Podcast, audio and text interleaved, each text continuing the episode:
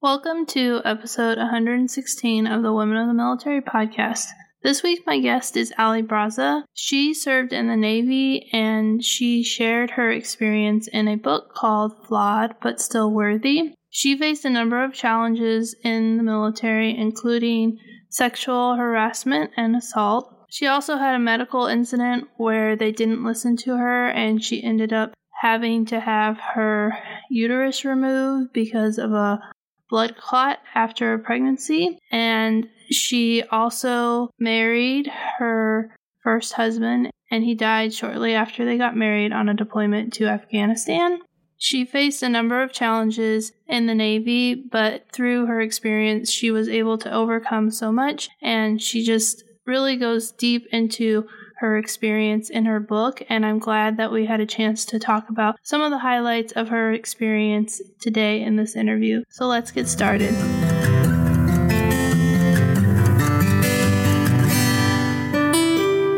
Listening to the Women of the Military podcast, where we share the stories of female service members and how the military touched their lives. I'm Amanda Huffman. I'm an Air Force veteran, author of Women of the Military, and a collaborative author of Brave Women, Strong Faith. I am also a military spouse and mom. I created Women of the Military podcast as a place to share stories of military women, past and present, with the goal of finding the heart of the story while uncovering the triumphs and challenges women face while serving in the military. If you want to be encouraged by the stories of military women and be inspired to change the world, keep tuned for this latest episode of Women of the Military. Welcome to the show, Ali. I'm excited to have you here. Thank you so much for having me on. I appreciate it. So let's dive in with why did you decide to join the military? So, actually, my story isn't anything grand. I've always been like a person that does something, gets pretty good at it, and then is on to the next thing. So I graduated high school early by choice at 17 and went to medical assisting school and worked for a doctor before I could even sign my own permission slips. I mean, I wasn't even 18 yet. And then um, one day I was driving home. I had been working as a medical assistant for like six months and I saw a recruiting station and I was like, wow, like that would be fun to join the military. And it was just like a thought that entered my head. And I literally like made a U turn, turned into the recruiting station, walked into the Navy just as like the first one I chose. And I was like, hi, I think I want to join the military. And so I was like their prime candidate because I was like, they're like, well, what job do you want to do? I'm like, anything. Like, I'm up for anything. And they're like, all right, let's take your, you know. So I did my um, test right then and there signed a contract that very day and went home and was like, Mom, Dad, like, I joined the military today. And they're like, What? you did what? Like, yeah, no, I leave for boot camp. It was like in three months. Leave for boot camp in three months. It's going to be a blast. I joined the Navy. So, no thought, just kind of on a whim.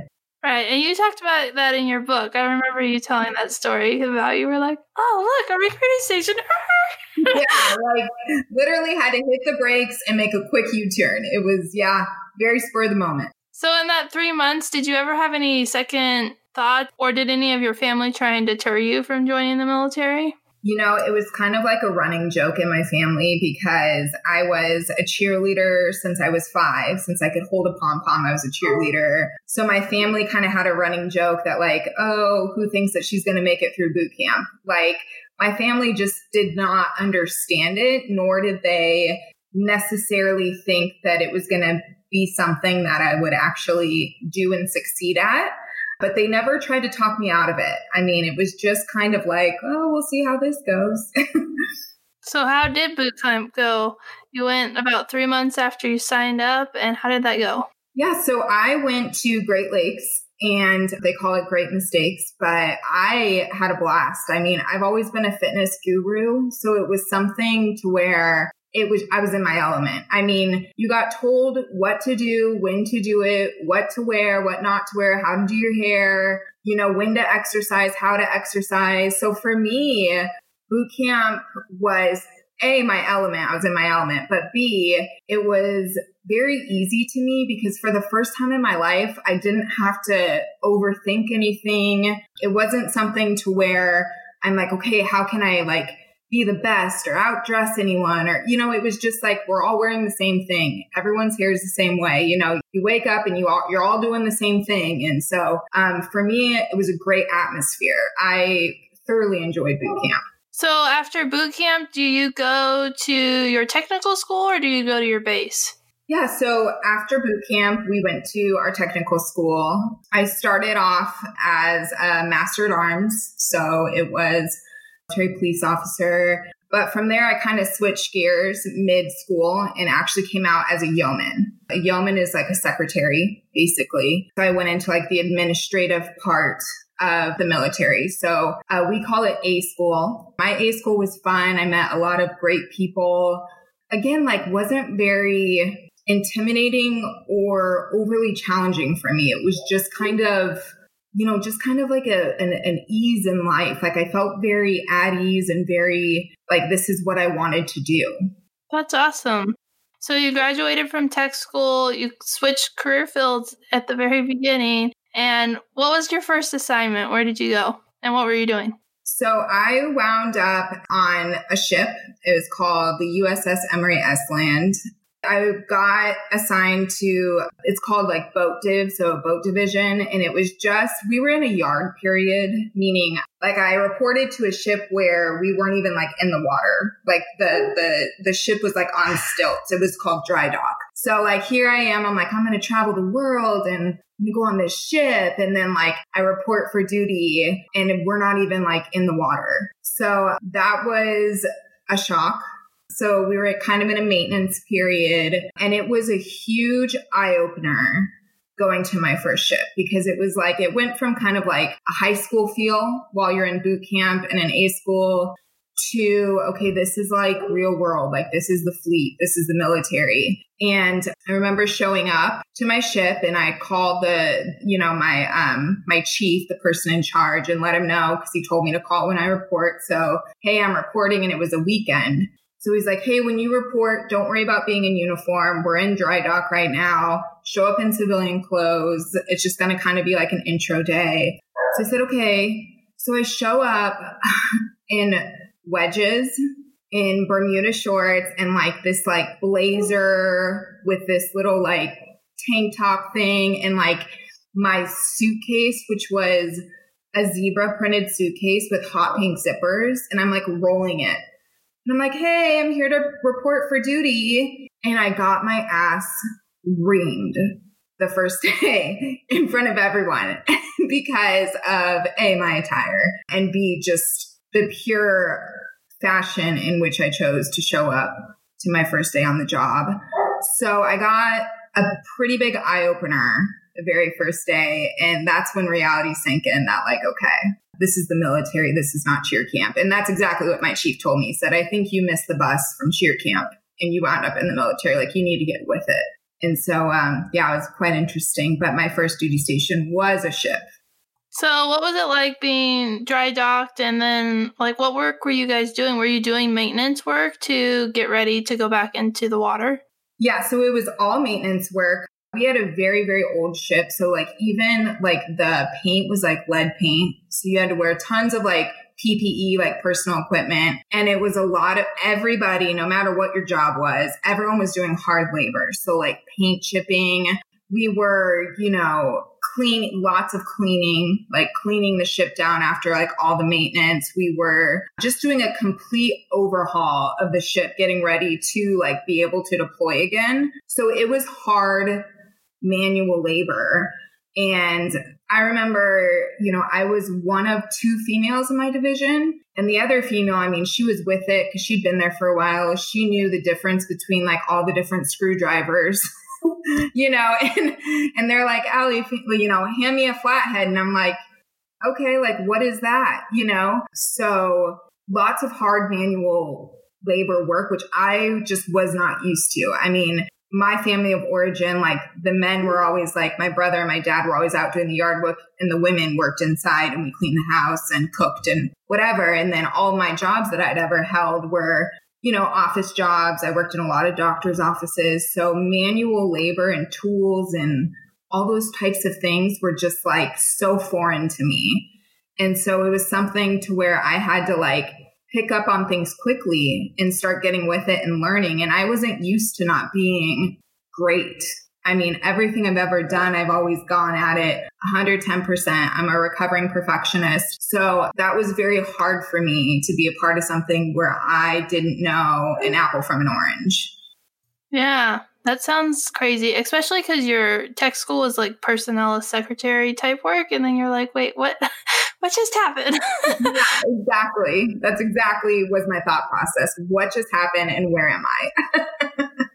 so besides like working a hard manual job, did you connect with the people on your team and like off duty hours get to spend time with people? So I did. I lived in the barracks while I was attached to the ship. So there was a lot of like you know, after work, everyone would hang out. You know, we would meet in a barracks room and, you know, watch the guys play video games and us girls would just kind of sit there and talk, you know. So we did kind of form some camaraderie. But I think for me, at that time in my life, the way that I coped when I would get uncomfortable or I didn't quite know what I was doing is I would make myself small. I would shrink myself. So my go to was acting honestly dumb when I wasn't. Like I'm I'm a pretty smart girl, but I would purposefully act kind of like stupid, like kind of like dumb blonde because I figured if I can portray myself like that, then people won't expect me to know much. So then I don't have to be wrong about anything. So I think at the time, everyone just kind of thought like this girl is kind of dumb. So I think people had a hard time kind of connecting with me and, and not because I myself was hard to connect with, but the persona I was putting out there was hard to connect with. So it was kind of hard for me to like find a tribe, so to say, while I was uh, attached to the ship to no fault of my own. And now, a word from our sponsor.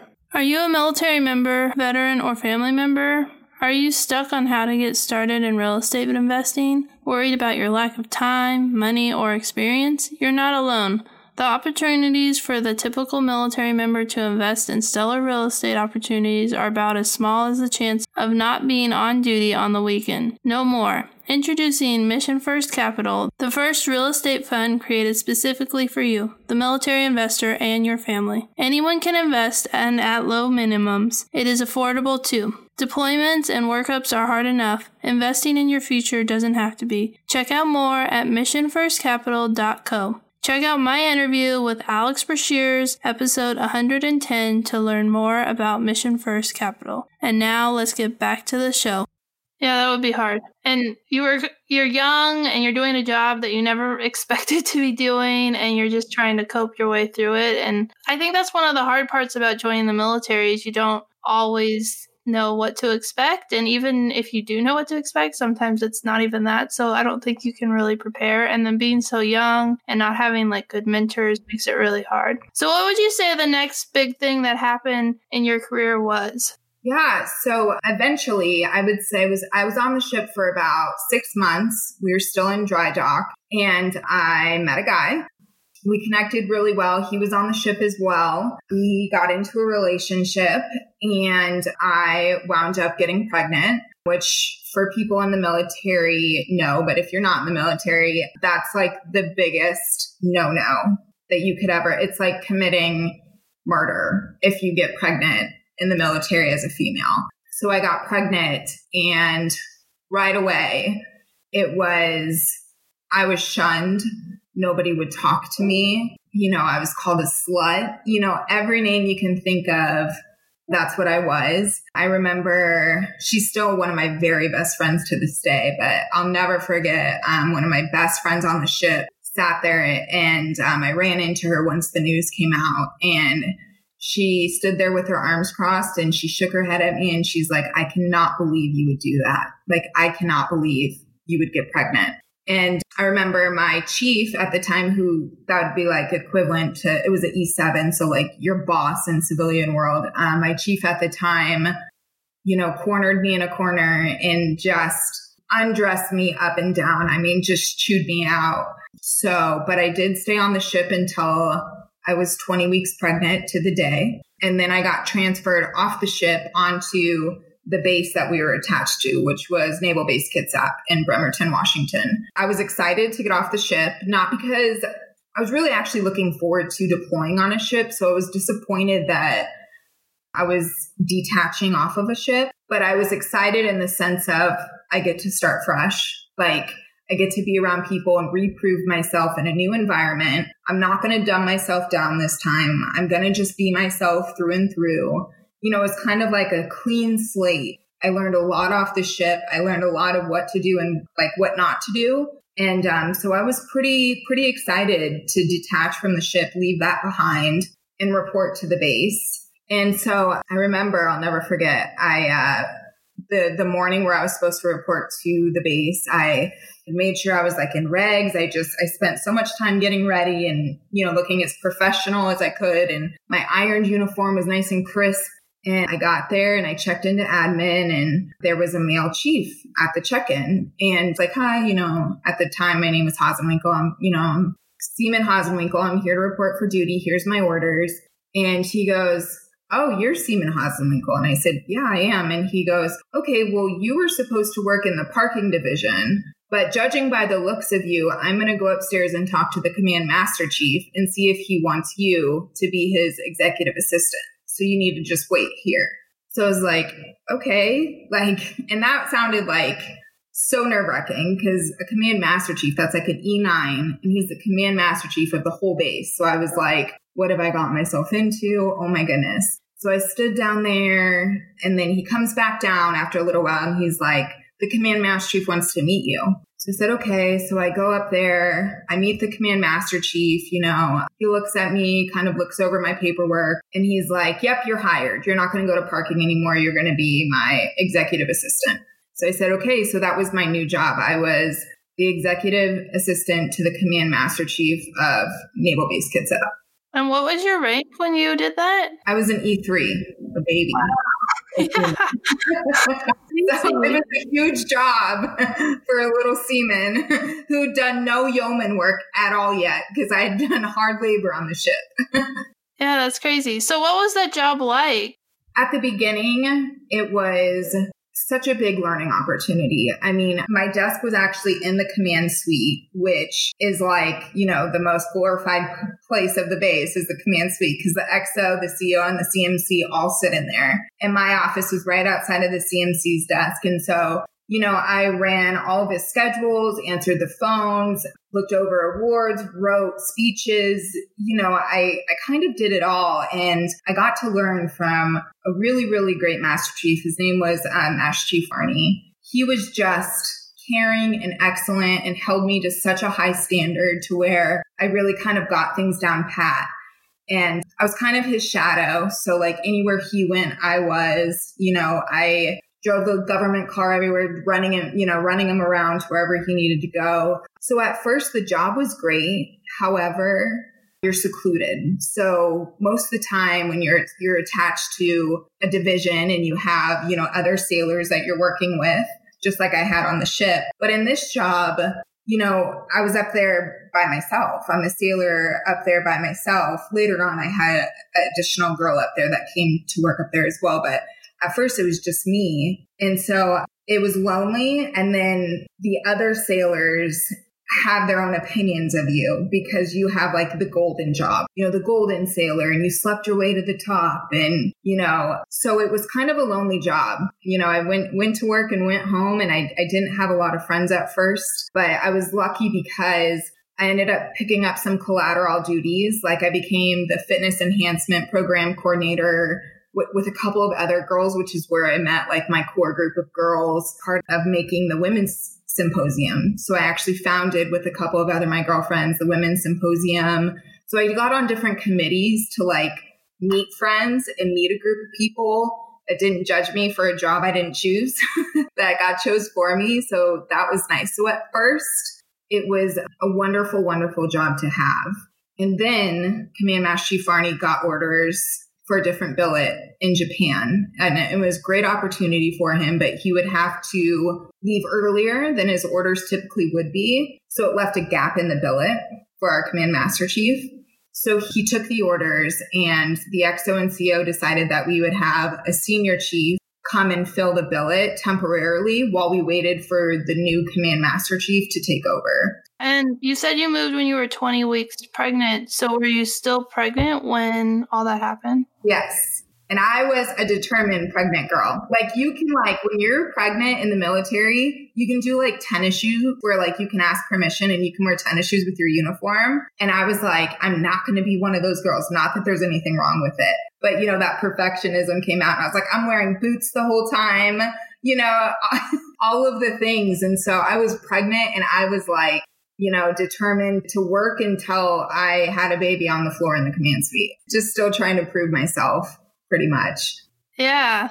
So how long was he there before he left early? So he left early when I was about six months pregnant. He left.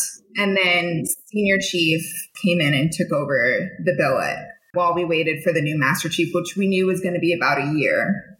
And by this time, I had another girl up there who was a second class. So we were up there working together because the workload was just so great. They're like, we're just going to stick another girl up here so you guys can kind of share the role. So senior chief reported and right away, like I had seen him around. He had been up in the command suite because he had like filled in sometimes for Master Chief Farney if like he was out or took leave or whatever. So I knew him. He knew me we had a very great working relationship. However, he was a big jokester. I mean, he would come in and pass by my desk and, you know, hey, babe, how's your day? You know, or hey, you know, your ass looks nice in that uniform today. You know, like kind of comments like that that would make you feel super uncomfortable. But then he would laugh it off like just a joke, you know, like ha ha ha ha ha, and then, you know, go in his office. And so I, I remember, you know, okay, whatever. They're just jokes. I'm I'm 20 years old at this point. I'm trying to make it in the military, so it's not the first time that I'd had inappropriate jokes happen or anything else. So whatever. But then the jokes started to get more handsy. Like he would come up and start like rubbing my shoulders, like, hey, baby, how's your day? How's your day going? You know? And, and, you know, I'd brush him off like, Hey, it's okay. It's fine. Stop, you know, just stop. Haha, you know, kind of like asking him to stop, but not being like, stop. You know, I would just laugh and be like, stop, don't do that. kind of cutesy. So this kind of like this behavior continued and I'm pregnant and getting more pregnant and getting more pregnant. And his behavior started going from jokes and rubbing my shoulders to rubbing my leg now. Like I would go over to his desk to go over his schedule and he would sit there and rub his hand up and down like the inner part of my thigh, like up to my privates, just stopping right before he'd hit my private part. And I would back away, you know, and I'd be like, senior chief, don't do that. You know, and this now I'm starting to get more firm because I'm like, no, you know, you're not going to touch me. Don't do that. Oh, baby, I'm just kidding. I'm just kidding, sweetie. Oh, I'm kidding. So things like this would happen. And I finally approached an E5 about it. So someone two pay grades higher than me. And I'm like, hey, when I'm up there, like senior chief is rubbing my thighs, he's rubbing my butt, like he's calling me baby and like making inappropriate comments. Sometimes he spanks me, like, and she was like, welcome to being a woman in the military. And she's like, you're just going to have to suck it up. This is how it is. And so she had a talk with me just about how this is how women in the military are treated and that I have to grow thicker skin. And that was pretty much the gist of it, you know? So I said, okay, you know, whatever. So I continued working. I'm still pregnant. And then things started to get from like sexual to, you know, slapping my butt, rubbing his hands on my thighs, all of that to one day he had a meeting scheduled and I always got like his binders like ready for him and all of that. And I got his binder ready for him, candidate. Here's your meeting stuff. Everything's in there. You're good to go. He went to his meeting and I got a call from the meeting and he was furious and he's yelling at me apparently I had forgotten a form that he needed and he looked like an idiot, he said in front of everyone. And I need that form, you know, and I'm like, no, it's in there. I know I put it in there. You didn't put, you know, get the down here, blah, blah, blah. So I reprint the form. I drive down there. He meets me in the parking lot. He shoves me against the car, has me pinned against the car and is yelling at me. Things like this just happened all the time. Like he would enter the office and just for fun, he would like come up to me, grab my arm and twist it behind my back to where like, you know, your like arms twisted and you can't move. And he would be like, Do you like it like this, baby? Do you like it rough? Do you like it rough? You know, like, and then I would like tap out. I'd be like on the ground and I'm like, Stop, stop. It hurts trying to tap out. And he would like hold it and then finally let go. So like it was just this type of toxic work environment. And then luckily my daughter, she came like on her due date. Like I worked up until the day before I gave birth. So I welcomed the break from him. and then when I returned back from work, he pulled me in his office and said, the chief's mess and I, we have a bet of who can get a picture of you topless first.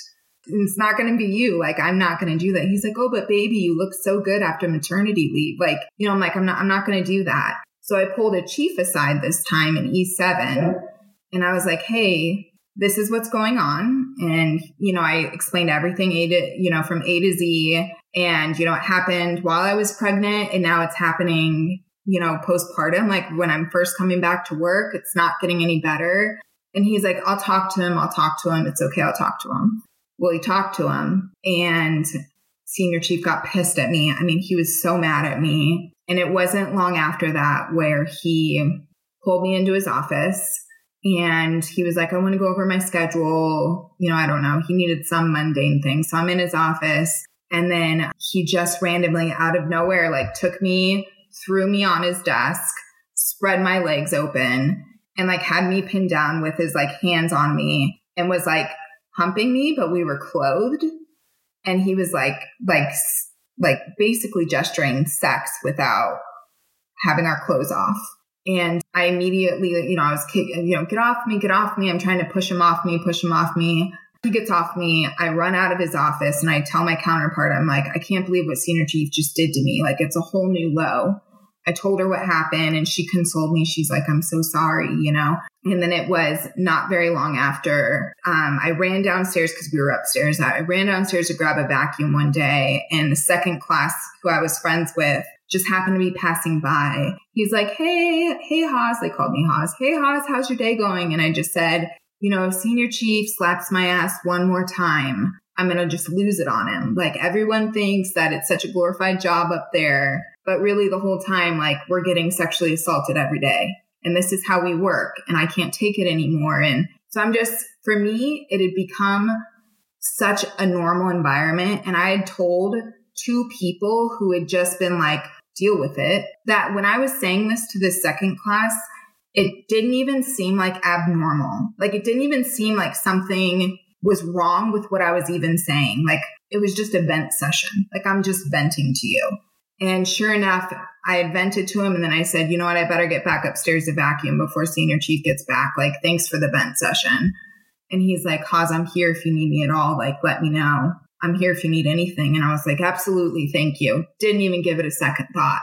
And then like an hour later, the admin chief, the administration chief came up and he's like, Hey, Haas, I need to talk to you. So I'm like, oh, great. What happened now? You know, he's like, come with me. So he takes me into a secluded office. His first question to me was, how many times has senior chief touched you? And I was like, what are you talking about? And he's like, how many times has senior chief inappropriately touched you? I think he actually asked, how many times has he slapped your ass? And I was like, you know, because I had already reported so many times and I got senior chief had gotten me in trouble last time it got to him. So I was like, Chief, you don't know what you're talking about. I need to get back to work. And I got up to go leave, like, and he was like, Haas, sit down right now. So I turned around and I sit down. He's like, How many times? And then I was like, you know, I told him the story and um, we got, we told the department head and then the SAPR, the sexual assault response, they got called in. That's when they took me down to JAG I reported it and then the investigation started. So that was kind of how that all happened. Yeah, and you went to a lot of details in the book. And just in case people missed it, when when the second chief you talked to talked to the other chief, the senior chief, he didn't he bring you into the office and tell you like I've been reported so many times, like there's nothing you can do. Which is why when the other chief tried to talk to you, we're like, I'm not. There's nothing that can be done. I'm not gonna get in trouble again. That's exactly it. Yes. Like after the chief had talked to senior chief and said, like, you know, Haas is saying that you're you're sexually assaulting her at work. He pulled me into his office and he had said, he said, Do you know how many women have reported me for sexual assault? And I said, No, senior chief. And he's like, Many. Do you know where it's gone? No, absolutely nowhere. You know, like basically warning me, like, don't even try this. So many have tried it and I'm still here. And that's what he said. I'm still here. Yeah, which is, it's so hard. And it just shows the st- systemic problem within the military with sexual assault where you reported it to someone and i think the person who was talking to the senior chief like actually thought he was doing something helpful because he was like i'll talk to him. He's not going to do it. I'll just be like she doesn't like that. You shouldn't do it and instead he made it worse and it didn't go away. And the fact that he didn't like check with you after he talked to him to see if it got better it was just like oh i'll talk to him. It'll be fine. And that's just a really big problem Exactly. And I like how you touched on like, you know, this, how it's a systemic issue. And I think too, it's so important for people to realize that, you know, when I talk to like civilians who've never been in the military about this, and even some military people, you know, it's like, why didn't you just, you know, switch jobs? Why didn't you just ask to get transferred? And it's like people don't realize like we're in a contract that we signed for Uncle Sam to the military for four years, up to including our lives, you know? And there is no, I don't like this job. I think I'm just going to switch departments. Or I don't like my boss, so I think I'll quit and go find a new job. You're stuck. And I think that's where sexual assault gets lost sometimes because I think people just think you had a choice. You could have removed yourself from that situation. And it's just so to the contrary. And trying to explain that to people is very difficult. So I like that you brought that up. It's so true. Yeah. Reading your book is not an easy thing to do, but it's it brings up so many emotions and so and stories that need to be told. And I feel like we spent a lot of time on sexual assault and there's a bunch more to your story but i'm really glad we dug deep into it because it's something that needs to be talked about and women need to be aware of that and that if they are facing something like that there are people you can reach out to. You can email me and i can help get connected with the right people because sometimes you have to go outside of the chain of command and get an advocate who can help you because and sometimes you don't know because even though there's sexual assault training, it doesn't get you to the right person. So if you're struggling with something like that, make sure to send an email to me or find me on social media and I can help you. And we're going to keep going with your story. So we mentioned that your daughter was born, and I know you had some medical complications after she was born that you talked about in the book. Do you want to talk about that? I think it's a great thing to talk about because um, I think another thing that happens in the military that is a systemic issue is women aren't believed, and it's not just sexual assault. So after I gave birth to my daughter, I had, like I said, she was born on her due date. I worked up until the day before I had her. I went through a very long labor with no pain medication, not by choice. So I went in when I was nine centimeters dilated and I labored for 13 hours.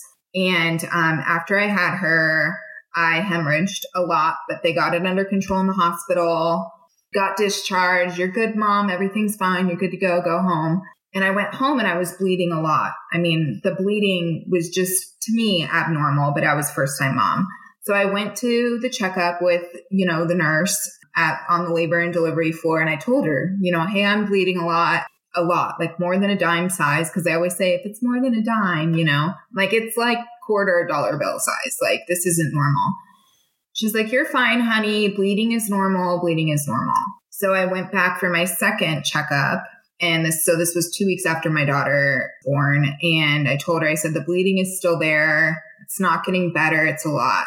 And she told me, sweetie, I know you're trying to get out of duty going back to work. I know you're trying to get out of duty, but it's not going to work with me. You're fine. You're going to do a normal maternity leave, which is six weeks.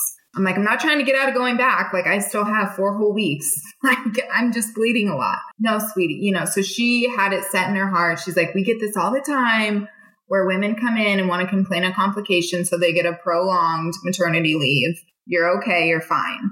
So I said, okay. So I flew home for my maternity leave to Arizona, which is where I'm from. And that's where my family was and where I could get support because my baby's father was deployed on a ship. And I landed, and then it was like the night I landed that night, I had family over just like to come meet my baby. And I ended up like p- passing like the size, a clot the size of like cranberry sauce, like looked exactly like a can of it. And I went in and they're like, you, I had something like, it was like close to 50% of my placenta left in me. And that's why I was bleeding. And so I went through all in all, it was 11 D&Cs to just try to clean out my uterus to, you know, get it, get everything out. But by that time, they had waited so long. I was so infected from all that bleeding and from the placenta staying in me that all my lady parts were just destroyed. And I ended up having, I was 21 years old and I got a hysterectomy to include like my ovaries, my fallopian tubes, uterus, cervix, everything was gone. And so I say that to say that again, there's this stigma that, hey, you get pregnant and you're the worst thing that happened to the military and you're a slut. And then you have your child at these military medical facilities and you complain that, hey, I'm bleeding. And instead of saying, well, let's take a look at your bleeding or let me do an exam, it's you're just trying to prolong your maternity leave. You know, you're trying to get out of duty. And again, it's it's this issue, a constant perpetual cycle of females in the military not being believed and being made to like we're trying to get out of X, Y, or Z. And that process of thinking literally cost me all of my woman parts. I mean, I'm postmenopausal at 31. You know what I mean? Like, it's just this toxic way of thinking is costing females sexual assaults, medical emergencies and injuries that are lifelong and their lives. And it's and it's awful. Yeah, reading that part of your story was I mean, it was so sad because if she had just done the exam, which would have told her if you were telling the truth or lying, and like it wouldn't have taken that much time, then she would know that there was something wrong and you wouldn't have had to go through the infection and and not be you can't have kids like everything. And it's just it's so sad that it just was like i'm just assuming that you're lying and i'm not going to do anything about it. And it's really sad. Yeah absolutely. So what was it like being a single mom on active duty once like you got your medical stuff and then and then the chief was finally gone and, and you were able to keep going with your military career? So kind of backing up you know i was pregnant i had my daughter my daughter's father was deployed we didn't work out but remained friends but he was out of the picture. You know he was deployed stationed elsewhere so i was single mom. And I was not looking for anything. And I was actually right in the middle of my sexual assault trial because I took senior chief to um, court martial. So I was in the middle of trial, you know, in the middle of everyone choosing sides on base of, you know, whether or not, you know, I'm believable or not. And I remember one day I reported to work and I went up and I was going to enter my office building and this like super cute second class, like opened the door for me. And I was like, morning petty officer. And I just passed right by him, went up the stairs. But in my head, I'm like, oh my gosh, he was cute. And I was like halfway up the stairs and I turn around and he was like still staring at me, like at the bottom of the stairwell. I'm like, so I just like quickly go up and, you know, finish. And, and, and so a couple days later, my one of my very best friends to this day, she's one of my sisters in arms, Amy Abbott. She was like, "Hey, there's this new master at arms that reported. He's asking about the girl that works upstairs." And she's like, and I tell him like, "Oh, that's Haj. She's one of my best friends, and he wants your number. Like, he wants to take you on a date." And I was like, "Girl, I am a single mom." with an infant. I'm in the middle of a like sexual assault trial. Like I am not looking for anything, but she's like, come on, you know, so we checked out his Facebook and I was like, okay, fine. Like he deserves a date. So we actually, we ended up going on a date and that night uh, we stood in the rain. It was raining and we were like saying goodbye, but like we couldn't stop saying goodbye. So we'd say bye and then like start talking about something else and then say goodbye again. And so we hugged and we had our first kiss and then I was walking away and he was like, Hey, Allie. And I turned around. I'm like, yeah. And he's like, I'm going to marry you one day. And I was like, okay, like, yeah, okay. And so I just started laughing. But long story short, we worked out and we got married March 3rd of 2012. We got married and um, he was a canine handler, master at arms canine handler on at Naval Base Kitsap. And he got orders to deploy to Afghanistan, Panjwai, Afghanistan. And so we just did like a courthouse wedding on March 3rd with plans of doing like a big wedding after he got home from deployment. But between then, I went to court martial and I won my case. So senior chief was found guilty and dishonorably discharged and reduced to E1. And he's a registered sex offender now. So my husband, his name is Sean. Sean was able to be there for that before he deployed. He got to see me win that case, and that was huge for us. And then Sean came out here to Arizona, to Yuma, to the Yuma Proving Grounds to um, for him and Sakara to do training. So Addison and I, which is our daughter, Addison and I got to see him in Yuma and see him in action and say bye to him. And then he deployed with our friend Brodsky, deployed with him, and he was actually taking the place of his best friend and roommate, Christopher Roybal. So he went to go take his place in Afghanistan, and Roybal got to come home. So um, Sean left for Afghanistan and landed in country on May 1st. And then Sean's first mission outside of the wire was May 24th of 2012. And um, Sean was killed in action on May 30th of 2012. So landed May 1st, killed on May 30th. So being a single mom, the first time around, I had it together. I had a system. I was doing great juggling work life and mom life. Second time around was uh, Sean's death. And that was a little bit trickier just because uh, I was grieving Sean and just the way that happened, you know, because you think your spouse is killed in Afghanistan. So you think like white caravan comes to your house and you look out the window and you're like, oh my God, you know, something happened. You prep yourself. They come to the door with the chaplain. You know, that's what you think of when you think of your spouse getting hurt or killed overseas. And I actually, they didn't do any of that. They had me literally report to work like it was any other day. So I'm just like all chipper, like walking in my building, everyone knew I didn't, you know, so I walk in and, and everyone's staring at me and I'm like, geez, people I have a staring problem today, you know, and I walk upstairs, I'm like, morning, Master Chief, like all happy. And, you know, he's like, hey, Haas, you need to just, you need to follow me to the CO's office.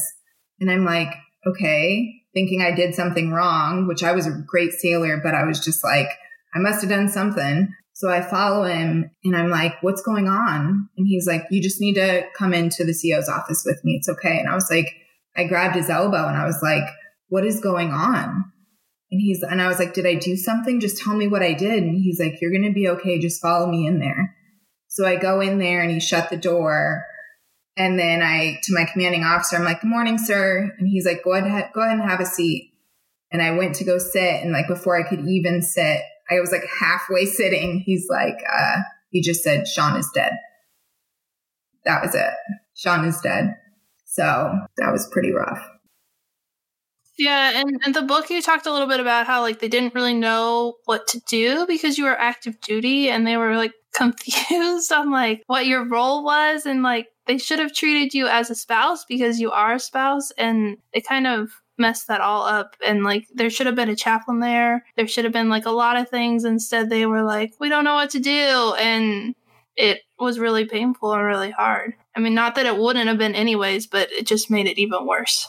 Yeah you know it was and and you know and i can sympathize with them now because it's been you know it's been eight years but at you know, after they said Sean is dead, I was bawling, of course. And I'm like, what happened? What happened? There's no way he's dead. You know, I'm doing you know, just freaking out like any widow would. And then afterwards, you know, the first thing you want to do is just, I just wanted to be left alone for one. Like I needed to wrap my head around what happened. And for two, I, I needed to be like in our house. Like I wanted to like grab one of his shirts and like cuddle in it and just be hysterical, you know? But instead, they like take me to my Master Chief's office. And I was informed at like 9 a.m. They had me in his office till like 6 p.m. And so I'm sitting in an office. My husband just died. I'm having to make phone calls between my family and his family to let them know what happened. I mean, his family had been informed, obviously, but calling to just kind of, obviously, I'm his wife, so I'm going to call his parents. But I had to call my parents from the office. They're not letting me leave. In fact, they had someone go to my apartment for me and get me a change of clothes, like, so I could be comfortable. Like, I'm going to be comfortable. I mean, it was just, you know, and then I have like my friends, they, they let like two of my friends come up and be with me. But outside of that, they had like MA stand guard at the door. So they didn't let me leave base until my parents touched down at SeaTac. They sent a, a car to go get them. And then I was allowed to leave base, but I was stuck in an office. And again, you're bound by contract. You, you have leadership that you have to listen to. So there is no like, hey, my husband just died. I'm going to take an absence, a leave of absence, and I'm going home for the day. You can't do that. You know, so they're all trying to figure out, well, what are we going to do with her? Well, what about Dover? Do we let her go to Dover? What about Arlington? Do we let her take time off in between Dover and Arlington? You, you know? So it was just this like back and forth of like, what do we do with her? So in between like they let me leave and then we set up Dover. So I flew out to Dover the very next day with my command master chief. And then in between Dover and Arlington, his actual burial, like I would have to like call in and muster and then like sometimes show up, but sometimes like, so it was just not a normal grieving process by any stretch of the imagination. And they were just learning kind of as they went and kind of just making up rules as we as we went. It was just a very hard time. Yeah, that's really hard. And I think a lot of people don't realize like how difficult the process is. I think it's difficult for military spouses, but at least with military spouses they kind of have a plan. And I I know that sometimes there's flaws, but with military members who are military spouses, it's like they act like we don't exist. And then when like something crazy happens, they're like, well, what do we do? And it's like, why don't we have a plan? There's lots of mil to mil couples, and this is something that people should prepare for and have a regulation for, but it's something that I guess isn't top priority because there's so few people that are affected by it. But when it happens, it would be really helpful for the leadership and for you as the person to like have a solid plan. I'm sorry that you had to go through that and I'm sure that's still still grieving 8 years later because I mean, that's really hard. Yeah. And in fact, I'm glad you brought that up because I actually had after Sean died, I set up an interview with the Admiral of the Pac Northwest and I spoke to him about needing, I advocated for tighter regulations around mil to mil and what in the case of a KIA when you are mil to mil, because there was literally no guidance on it. And because of their lack of planning, who suffers? The widow or the widower does, you know, and, and we're kind of the test dummy, and that's completely unacceptable. And so um, I did advocate for change there, and I hope I hope they took it to heart, and I hope nowadays there is something kind of set in stone that's a little bit more acceptable and humane. Yeah, hopefully. I feel like we're running out of time, but luckily, Allie wrote all her story in a book. So let's talk a little bit about why you wrote the book. So I wrote the book for one as like a healing uh, journey for me. I thought maybe getting everything in like on paper would help me. Writing it was actually very healing. Just kind of going through my experience so many years later and reflecting back on like the lessons learned and how each step brought me to where I am today was an incredible experience. But more so, I really wanted to write it for, in particular, women, but men too, who are going through similar struggles, similar situations, um, and kind of give them a hope that you do get through it. There is light at the end of the tunnel.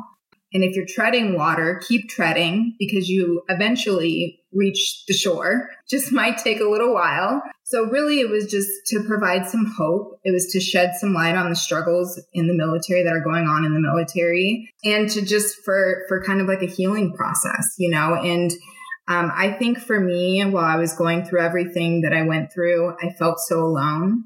And through writing it, through connecting through other people, and through reflecting on my lessons, I realized I was never alone. I had a whole tribe of people around me helping me each step of the way. And so I just wanted other women who are struggling now to know that they're not alone. And even just by reading my book, you can tell you're not because I'm right there with you. And together we can get through anything. And I think my, my book kind of helps prove that. Yeah, it's true. And I didn't say the name, so I'm going to say it now, but it's Flawed and Still Worthy. And I'll have a link to it in the show notes if you want to get a copy of it. But I really think the way that you just described it was so good because when I started the podcast, I felt the same way. I felt so alone as a woman veteran. And through talking to other women and hearing their stories, I was like, I'm not alone. I'm not the only one who feels this way. And that's your book. It's so authentic and open about your struggles that you really can connect with your experience, even if your experience isn't exactly the same, but you have the same worries. And like, unfortunately, there's always some degree of sexual uh, harassment that military women face, I think. And so I could relate to part of your struggle just because you are so open and authentic about your experience. Thank you so much. I appreciate that. That means a lot coming from you. So there's more to her story, so you really should go get her book because we totally ran out of time. But I'm really glad that we got to talk about the things that we did cover. But I want to end the interview, like I always do, with what advice would you give to women who are considering joining the military? So do it. Definitely go and join the military. It will change your life for sure. But I would say always, always maintain your moral high ground. There's going to be a lot of temptations out there and as long as you maintain your moral high ground, you'll do great. The second one is stay authentic to yourself. Don't change yourself for anybody. And the third one would probably be if you see something, say something. I know that that sounds so cliche, but if you see someone getting assaulted or if you see behaviors that just don't seem right, say something. Say something, say something because it could really it changed the course of my career it saved me from God knows what my, you know, situation could have turned into had that sailor not said something after he had seen something and heard something. So the, that would be uh, my top three pieces of advice. Yeah, I think that say something is so important because sometimes we think, oh, I don't want to like interfere in someone's life, but he saved you from a really hard situation that you just had given up and you couldn't save yourself. So that's so important to speak up when you can and to to advocate for someone, especially someone who can't advocate for themselves. So that was really great advice. And thank you so much for being on the podcast. I really enjoyed getting a chance to talk to you. Thank you so much for having me. I appreciate it.